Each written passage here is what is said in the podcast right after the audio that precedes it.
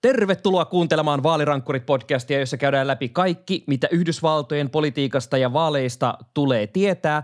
Ja tällä kertaa me ei keskustella siitä, että millaisia somepalveluita Elon Musk suosii, vaan sitä, millaisia ehdokkaita entinen presidentti Donald Trump suosii. Minä olen Sami Lindfors. Kyllä, hän on palannut. Blast from the past. Alaskan entinen kuvernööri, ehkä tuleva edustajanhuoneen jäsen Sarah Palin. Puhumme totta kai hänestä ja siitä, kuinka hyvin hän sopii nykyiseen republikaanipuolueeseen. Minä olen Tuomo Hyttinen ja tänään on 30 viikkoa vaaleihin. In 47 months, I've done more than you've done in 47 years. She thinks we're the problem. I think they're the problem. What we need is a solution. Wow! All the networks! That was one of the weirdest interviews I've ever conducted. You're talking about the witch hunt? I hear it's a joke. The fact is that everything he's saying so far is simply a lie. Tämä on Vaalirankkurit podcast. Aloitetaan tämä jakso pohtimalla tulevia välivaaleja ja ehdokkaita, jotka kovasti yrittävät saada entisen presidentin ja nykyisen republikaanien kuninkaan tekijän suosiota. Eli puhutaan ehdokkaista, jotka tosiaan yrittävät saada Donald Trumpia äh, taakseen ja niistä, jotka ovat jo tässä onnistuneet. Ja äh, jos tätä lähtee avaamaan siitä, että – Öm, Donald Trump, jos hän olisi se henkilö, joka menee sinne Las Vegasin kuuluisalle kasinolle, niin alkaa vaikuttaa siltä, että siellä on vedetty ää, lottokuponki aika moneen koneeseen sisälle tällä hetkellä. Ää, Tuomo, niin kuin, minkälainen kuninkaan tekee näin numeraalisesti katsottuna Donald Trump on tällä hetkellä? No Donald Trump on tähän mennessä tukenut 133 republikaaniehdokasta välivaaleihin. Se on enemmän kuin mitä yhteensä oli 2018 välivaaleissa, mutta vielä ollaan kolmanneksen perässä eli noin 60 ehdokasta perässä vuoden 2020 välivaaleja.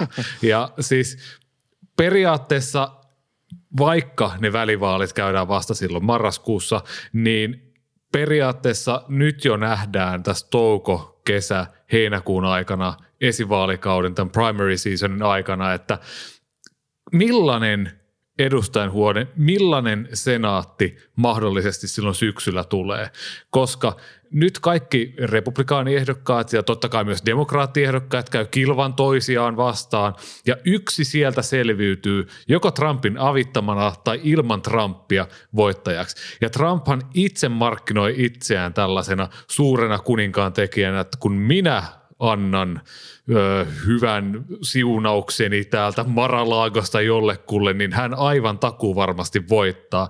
Mutta se ei ehkä kuitenkaan ihan mene niin ja osin se johtuu sitten ehkä siitä, että millaisia tyyppejä Trump sitten lopulta sieltä oikein valitsee.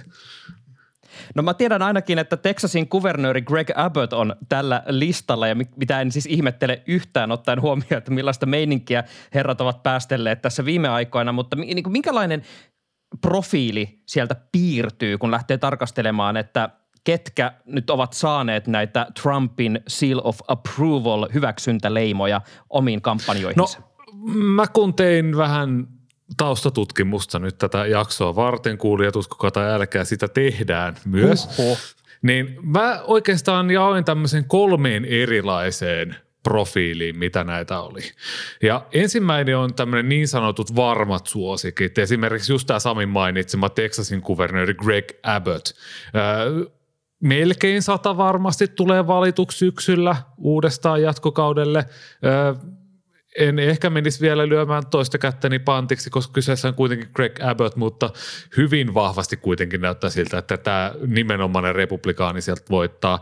Samoin joku Etelä-Dakotassa kuvernöörikisassa oleva Kirstin Noem tai Chuck Grassley, joka pyrkii Ajovasta senaattiin, kuten on tehnyt noin Lincolnin ajoista lähtien suurin piirtein, tullut aina valituksi, senaatin vanhin tyyppi. Eh, siis nämä on kaikki tyyppejä, jotka voittaa sata varmasti. Trump voi hyvillä mielisille heittää, tah, annapa siunaukseni Chuck Grassleylle, ja sitten hän saa lisää prosentteja sinne voittomittariin siitä, kun hän on siunauksensa antanut. Eli tässä ollaan lähdetty, äh, nyt jos pysytään näissä Las Vegas-vertauksissa, niin tota, äh, pieni, pienillä kertoimilla liikenteeseen. Eli voidaan esitellä niin sanotusti äh, varmoja voittoja. Mutta äh, okei, Greg Abbottista voidaan niinku keskustella, että miten niinku sakeasta päästä hän on, mutta mä oon ymmärtänyt, että sitten siellä ollaan lähdetty vetämään myös pieniä tämmöisiä ö, villejä kortteja. Joo, siis tämä toinen kategoria, jonka mä äh, tähän jaotteluun tein, niin on tällaiset niin sanotut mitä ihmettä ehdokkaat. Villi maailmaosasto. Villi maailmaosasto, niin kuin meillä Iltalehdessä sanottaisiin. Mutta siis esimerkiksi Idahossa Trump suosi kuvernöörin vaalissa nykyistä varakuvernööriä Janice McGeechinia, joka on aika lähellä äärioikeistoa ja valkoista ylivaltaa.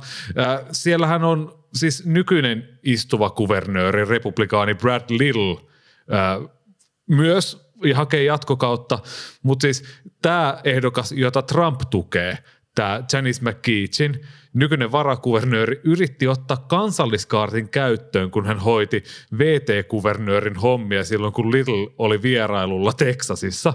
Siis McKeechin yritti lähettää kansalliskaartin Meksikon rajalle – Aidahosta, siis ihan eri puolelta maata. Sen lisäksi äh, McKeechin yritti ai, ai, muistaakseni ai. poistaa jotain koronarajoituksia sillä samalla ja ilmoitti, että kyllä, koska minulle on annettu nämä kuvernöörin valtuudet ö, kahdeksi päiväksi, niin pystyn tällaiset asiat tekemään, johon sitten Bradley ilmoitti Twitterissä, että no, jos sen teet, mä tuun ylihuomenna täältä Teksasista pois ja kumoan kaiken. ja, kyllä.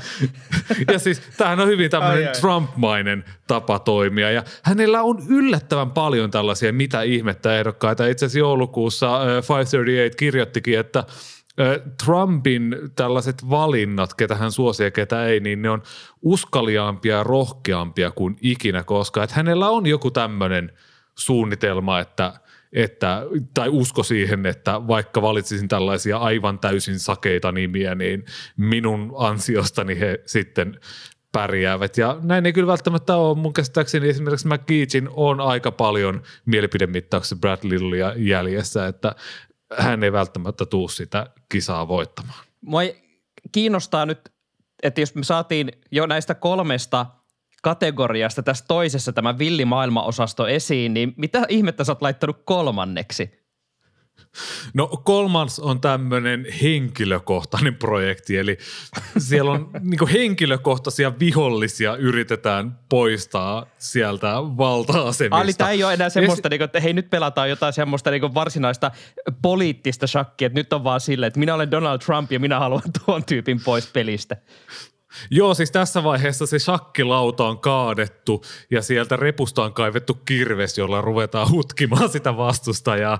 Siis Georgiassa kuvernööri Brian Kemp, joka siis on aivan täysin Trumpin linjalla, me ollaan monta kertaa sanottu tässä podcastissa, aivan täysin trumpilainen, mutta ei suostunut varastamaan vuoden 2020 presidentin vaaleja, vaan teki kuten hänen virkaansa kuuluukin ja vahvisti sen tuloksen. No Trump on sitten lähtenyt hänen vastustajansa David Perduun keikkaan ja yrittää epätoivisesti saada Perduuta kuvernööriksi ja kuvernööriehdokkaaksi nyt tässä kesällä on noin esivaalit, muistaakseni kesäkuussa. Mutta vähän heikosti menee, että David Perdue taitaa olla 7 vai 8 prosenttiyksikköä Kemppiä perässä.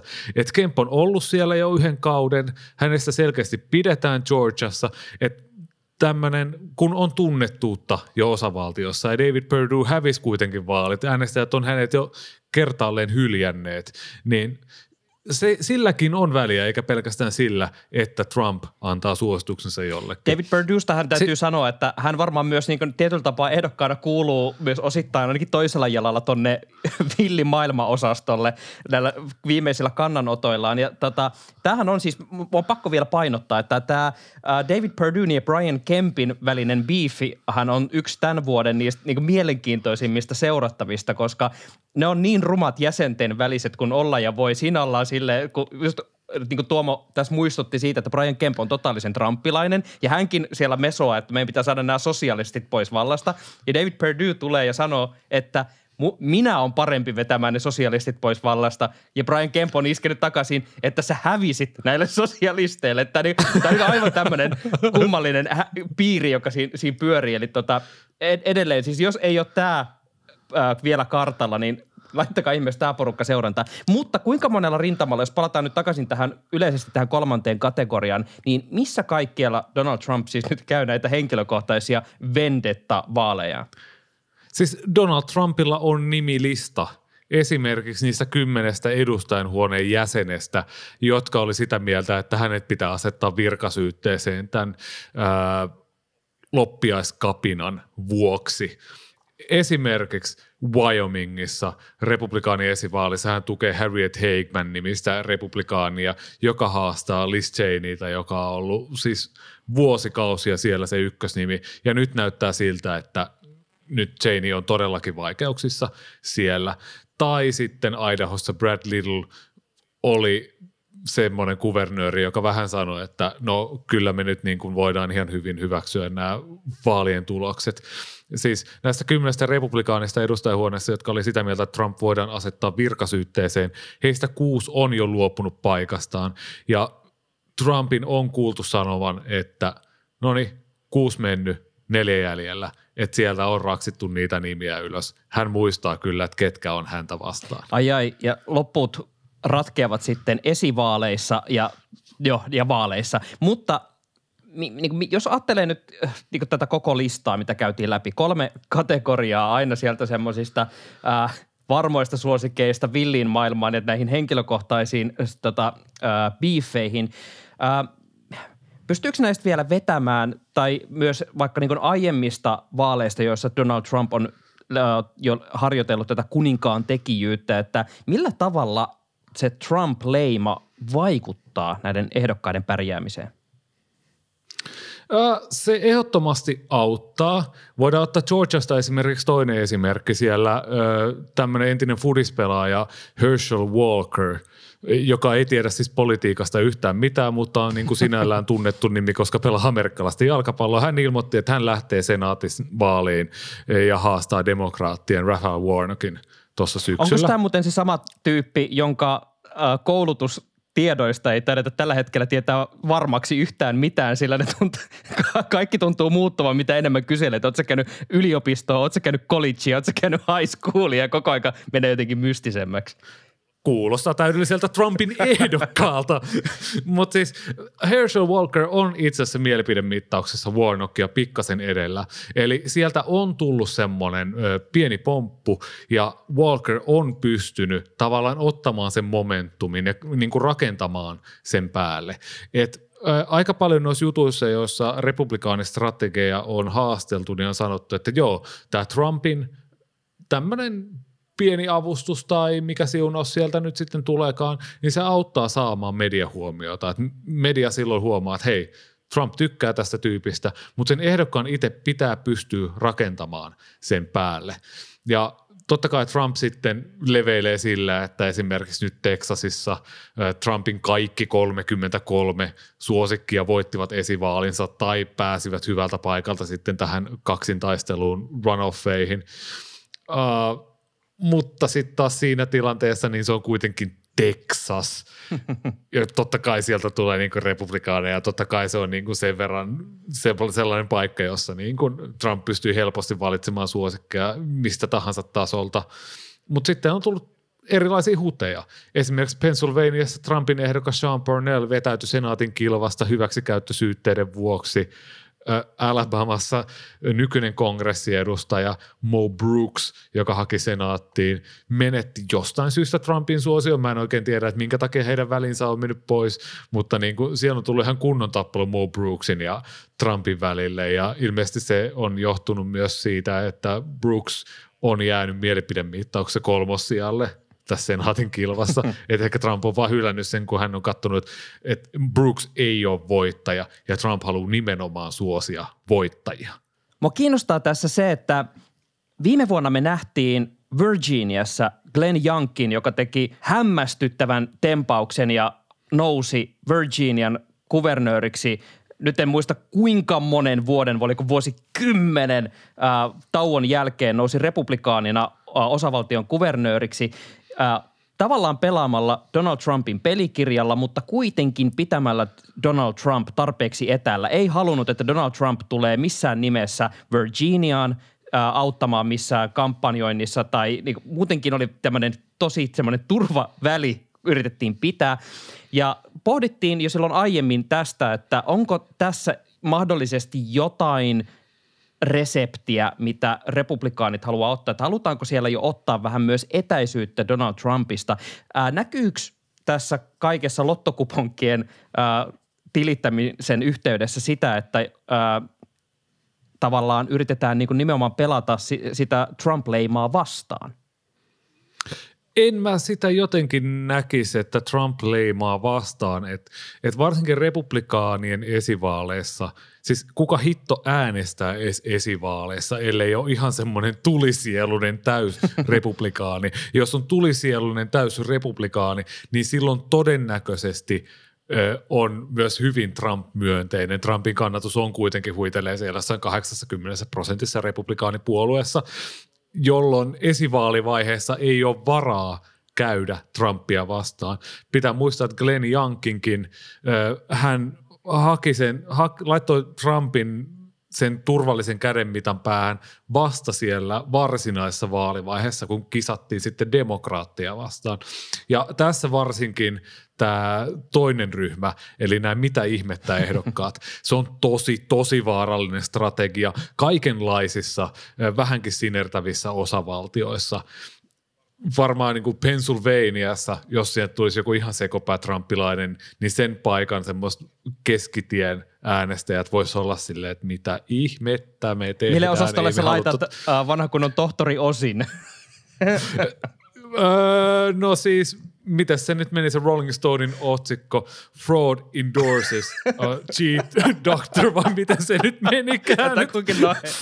Tämä on tämmöinen patakattila Joo, mutta siis samaan syssyyn pitää sanoa, että Trumpin pelko ei ole samaa kuin joskus aiemmin. Esimerkiksi jatkokaudelle pyrkivä New Hampshiren republikaanikuvernööri Chris Sununu haukkui Trumpin vitun hulluksi vasta niin kuin toissa viikolla. Et Trumpia ei myöskään pelätä tämmöisissä sinertävissä osavaltioissa niin paljon. New Hampshirehän menee demokraateille perinteisesti presidentin vaalikilvassa, mutta silti siellä on republikaanikuvernööri, joka on hyvin suosikku. Ja Chris Sununu ei lähtenyt senaatin kilpaan, koska ajatteli, että ei hitto, että pitääkö tällä Trumpin pelikirjalla lähteä.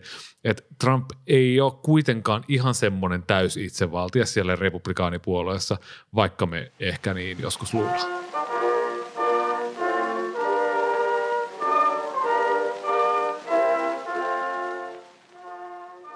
Tuomo, mä tiedän, että kaikissa oikeissa podcasteissa siterataan tutkimuksia tai jotain etabloituneita filosofeja tai muuta tämmöistä korkeakirjallisuutta, mutta mä en mahda sille mitään, että mulla on jälleen mie- mielessä vain South Park, jota, re, jota tota, referoin tässä podcastissa varmaan eniten mistään muusta, johtuen siitä, että tässä viime aikoina on tullut jotenkin semmoinen olo, että kaikki mitä South Park teki joskus 15 vuotta sitten on tullut takas tähän päivään. Ja jälleen kerran ää, mä ajattelin South Parkia ja vanhaa kunnon vuoden 2008 About Last Night-jakso, joka oli siis tämmöinen legendaarinen South Park-jakso, koska se oli tehty samana päivänä, kun oli presidentin vaalit. Ja siellä tekijät olivat katsoneet, että mikä on lopputulos, ja sitten se jakso modattiin vastaamaan lopputulosta. Mutta tässä jaksossa – Sarah Palin oli todellisuudessa Obaman semmoinen salainen agenttikätyri, joka näytteli sellaista sekopäistä redneck nuijaa käytännössä. Ja todellisuudessa hänen tehtävänsä oli olla, hän on tämmöinen huippuälykäs salainen agentti, hänen te, oli, hän halusi varastaa jonkun Hope-timantin tai jotain muuta. Tämä tuli siis jotenkin elävänä mieleen. Ja tämä pitkä pohjustus on ihan vain sitä varten, että kaikki tämä nostalgia-fläsäri tulee siitä, että me nähdään John McCainin vuoden, 2000, vuoden 2008 vaalien varapresidenttiehdokas Sarah Palin, joka vielä aprillipäivänä ilmoitti, että hän lähtee takas politiikkaan. Tuomo, millainen yllätys tämä oli? Täytyy siis sanoa, että ensiksi mä luin jostain Facebookin roolipeliryhmästä, että Apple ostaa Dungeons and Dragons franchisea hallinnoiva Wizards of the Coastin. Ja meni ihan paniikissa googlettaa sitä, että oli ai niin, aprillipäivä. Sen jälkeen mä huomasin, että Sarah Palin lähtee mukaan kongressiedustajahuoneen täytevaaliin ja olin silleen, että haha, miksi kaikki lähettää mulle push-viestejä tästä puhelimeen. Ja sen jälkeen en mä nyt voi sanoa muuta kuin, että tuli vähän semmoinen innostunut olo. Ihan kuin semmoinen vanha ystävä olisi tullut takaisin. Silleen, että sä mietit, että selaat telkkareja ja huo, oot silleen, että hitto täältä ei tule mitään hyvää ja huomaat, että Matrix 1 tulee. Ai, ai. Siis aivan parasta. Siis Alaska on ihan mahtava osavaltio kaikin puolin ja tämä vaan parantaa Alaskan näitä esivaaleja ja täytevaaleja ja kaikkia vaaleja paljon enemmän. Siis aivan huikeaa. Tuo, Tuomon innostus tuossa kohtaa siis äh, on hyvin äh, sam- samaistuttava, koska olikohan 538issä, äh, eli heidän politiikan podcastissaan kuvailtiin, että Alaska on aivan sekopoltsi osavaltio niin poliittisesti. Äh, ja sitten ottaen huomioon, että Sarah Palin on myös hahmona tota, aika lailla siellä, tai aikoinaan ainakin oli vielä tältä villimaailma-osastolta. Palataan kohta siihen, että miten hän istuu nykyis, äh, tässä hahmossaan puolueeseen tänä päivänä. Mutta siis – Alaskan tilanne, tai se mi- mihin kisan hän on nyt lähtenyt mukaan, niin tämä täytyy nyt kyllä avata, koska Alaskassaan on todella mielenkiintoinen vuosi. Eli eikös nyt niin, että hän on nyt ehdolla edustajanhuoneeseen erikoisvaalissa? Joo, tai täytevaalissa, koska sieltä tämmöinen vanha patu, jonka nimeä en muista, koska hän on yksittäinen edustajanhuoneen ehdokas ja on tosiaan Alaskasta, en muista hänen nimeään, mutta hän kuoli tässä taannoin. Ja jostain syystä edustajanhuoneen paikkoja ei voida siis täyttää vaan silleen, että kuvernööri nimittää sinne jonkun, vaan pitää aina käydä vaalit. Ja ei voitu sitten ottaa näihin välivaaleihin, joten – sitten tämä paikka täytetään täytevaalilla, jossa on esivaalit kesäkuussa ja sitten tämä itse täytevaali on elokuussa. Ja sitten tämä paikka menee uudelleenjakoon marraskuussa. Ja Sarah Palin on nyt siis ehdolla näissä molemmissa vaaleissa, sekä tässä elokuun täytevaalissa että marraskuun välivaaleissa. Ja siis miksei olisi? Miksei olisi, koska viimeisimmän mielipidemittauksen mukaan 51 prossaa Alaskan äänestäjistä ei tykkää Sarah Palinista, mutta hänellä on kuitenkin reilu 30 pinnaa äänestäisi häntä. Että vaikka hänestä ei pidetä, niin silti jengi on valmis äänestää häntä. Hänellä on eniten kannatusta kaikista näistä 48 ehdokkaasta, jotka on tähän esivaaliin ilmoittautunut mukaan. Muistaakseni tässä vielä oli niin, että olikohan jopa sinä päivänä, kun tämän tämän täytevaalin tulos varmistuu, niin samana päivänä on ilmeisesti, oliko tämän varsinaisen vaalin esivaali silloin niin alkusyksystä. Että tämä, niin kuin, tämä oli ilmeisesti niin todella kummallinen. Mutta tämä on mun mielestä mielenkiintoinen, koska tota, opin juuri tästä 538 politiikka-podcastista, että ää, Alaskassa on otettu myös käyttöön uusi vaalitapa tänä vuonna.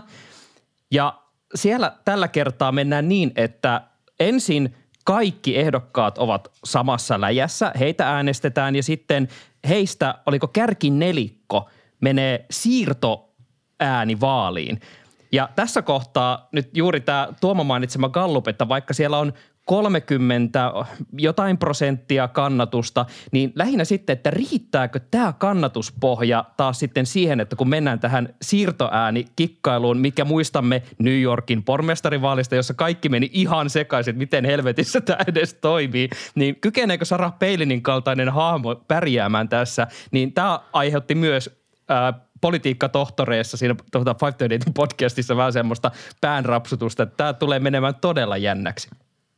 Niin, ja siis Sarah Palin on kuitenkin todella, todella epäsuosittu hahmo Alaskassa. Että häntä nyt fiilistelee lähinnä tämmöiset politiikkanörtit, jotka muistaa kaikki hyvät ajat, koska Palin liitetään just tähän 2008 Obaman voittoon ja siihen kammottavaan nöyryytykseen, minkä, mihin John McCainin kampanja joutui, kun hän valitsi Palinin suoraan pystymetsästä. Mutta siis Sarah Palin, tähän on ensimmäinen tämmöinen poliittinen virka tai paikka, jota hän hakee sen jälkeen, kun hän kuvernööriksi pääsi. Ja Palin hän luopui siitä kuvernöörin paikastaan kesken kauden 2009 ja lähti tekemään jotain tämmöistä omaa TV-kanavaa, joka, jota piti ostaa jotain sadan dollarin vuosihintaan. Siis semmoinen joku Sarah Palin Netflix-tyyppinen ratkaisu ennen kuin Netflixi oli. Ja siis hän, hän sitten oli Foxilla ja sai sieltäkin potkut, koska hänen ulosantinsa oli kauhean hyvä. Hän on ollut tämmöinen camp-hahmo, ehkä semmoisen 15 vuoden ajan. Semmoinen nostalgia, nostalgia-tyyppi ja nythän tulee sitten back. täytyy sanoa, että tämä jotenkin kuvaa, kun tuossa South Parkiin viittasin aiemmin ja viittaan jälleen, että hän Hänhän oli poliittinen hahmo, joka ei edes South Parkissa esiintynyt kuin yhdessä jaksossa. Eli se X, mikä mä mainitsin siellä aiemmin, että muuta antia niin hänestäkään ei revitty kyseiseen, kyseiseen sarjaan. Mutta tämä on nyt mielenkiintoista, että hän on nyt kokenut asiakseen, että nyt on niin oikea hetki palata. Tai oikeastaan tämä on juuri se kysymys, että tota, onko republikaaneissa Tuomo sun mielestä mennyt nyt meininki jotenkin sellaiseksi, että nimenomaan Sarah Palinin kaltainen camp-hahmo kokee, että tämä on oikea aika ja hetki tehdä paluu politiikkaan, että nyt hän pystyy ikään kuin hyödyntämään sitä omaa auraansa, mikä kehittyi silloin 2008 sekoilun jälkeen. Niin, siis se mikä vuonna 2008 oli vielä naurettavaa ja katastrofi republikaanipuolueelle, niin se on nyt valtavirtaa. En mä tiedä, että miten Sarah Palin voi erottua sieltä Marjorie Taylor Greenin ja Matt Gatesin ja Lauren Bobertin seasta. Siis joku Marjorie Taylor Green on paljon enemmän sekaisin kuin Sarah Palin. ja se voi olla myös Sarah Palinille ongelma, että et hän on, hän on semmoinen Joo, onko sä liian kädenlämpöinen niistä... tänä päivänä? Niin, siis vaikea sanoa. Mun pitäisi itse asiassa katsoa joku vaaliväittely tai puhe tai joku tämmöinen, jos ei olisi niin kuin miljoonaa parempaa tekemään asiaa niin kuin tehtävänä. Mutta siis aivan varmasti, jos joku vaaliväittely tässä nyt tulee ennen näitä kesäkuun – esivaaleja, niin aivan varmasti katsoo, että mihin hän oikein pystyy, että onko hän jonkinnäköisessä vedossa, että pystyy tuottamaan jotain koherenttia sisältöä, vai onko se vaan sellaista, että never stop the madness ja taas mennään ja niin kuin semmoista sekoilua, missä vaan koko ajan niin kuin tuotetaan sellaista järjetöntä ja järjetöntä liibalaapa, jolla yritetään voittaa ne otsikot taas yhdeksi päiväksi ja ounata liberaalit Twitterissä – Sarah Paleyhän teki sitä jo ennen kuin siitä tuli seksikästä nykypäivän republikaanipuolueessa.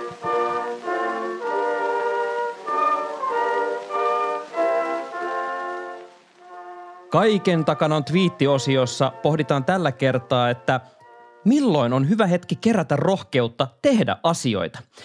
Tämä twiitti kaipaa pientä kontekstointia. Tässä on käyttäjä nimeltä Will Stansil jakanut New York Timesin juttua, jossa on avattu tätä prosessia, jossa tutkitaan tätä loppiaiskapinan meininkiä ja sitä, että miten demokraatit ikään kuin haluavat edistää tai haluavatko edistää mahdollisia sanktioita jopa presidentti Donald Trumpia kohtaan. Ja ää, tämän jutun perusteella alkaa tulla semmoinen vipa, että demokraatit eivät tahtoisi viedä tätä asiaa itse eteenpäin, koska se näyttäisi vaan siltä, että he ovat julmia ja sitten tulee takkiin ja kaikki, kaikista se on ikävää, että tästä tulee tämmöinen puolueellinen asia, kun tämän pitäisi olla tämmöistä demokraattista oikeuden jakamista. No, tähän on sitten käynyt kommentoimassa tämän pitkän twiittiketjun alle äh, Jamel Bowie, joka on New York Timesin kolumnisti ja CBSn kommentaattori. Ja hän on twiitannut ytimekkäästi – A political party terrified of politics. Eli poliittinen puolue, joka pelkää politiikkaa. Ja Tuomo, tässä yhteydessä on syytä kysyä, että pitäisikö nyt kenties demokraattipuolueelle tarjota jonkinlaista äh, semmoista rohkaisevaa koulutusta, jossa kerrotaan, että mitä on politiikka ja miten se toimii? Sami, sä tiedät, että en nyt vertaa itseni Jeesukseen, mutta vähän niin kuin Jeesus. Tykkään puhua vertauksin. Näin pääsiäisen alla on erittäin vielä relevanttia. Ja korrektia. Mutta siis tällä hetkellä demokraattipuolue miettii, että uskaltavatko se sytyttää tulitikkua samaan aikaan, kun republikaanipuolue polttaa jo kirkkoa siellä taustalla. siis miten, miten voi olla näin selkärangatonta meininkiä, että tällä loppiaskapinaa tutkivalla komitealla on yksi homma tutkia, että onko Donald Trumpin hallinnossa tehty jotain rikollista – ja sitten jos jotain viitteitä siitä löytyy, niin sitten ollaan huolissaan siitä, että tästä on tulossa poliittisen näköistä tai että Sami, mä menen rikki. Musta tuntuu, että demokraateista on tullut Twitter. Nimittäin sieltä, heillä riittää aina sanottavaa siihen, mitä muut tekevät väärin, mutta sitten kun pyydetään asioita korjaamaan, niin sitä ei todellakaan saada aikaiseksi.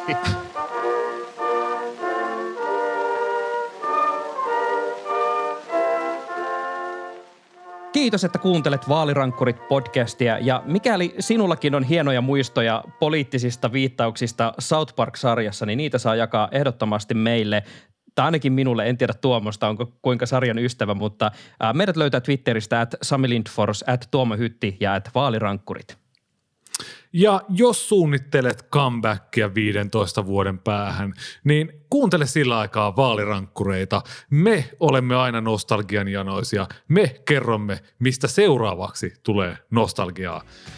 Vaalirankkurit palaa taas parin viikon päästä. Nyt moi moi!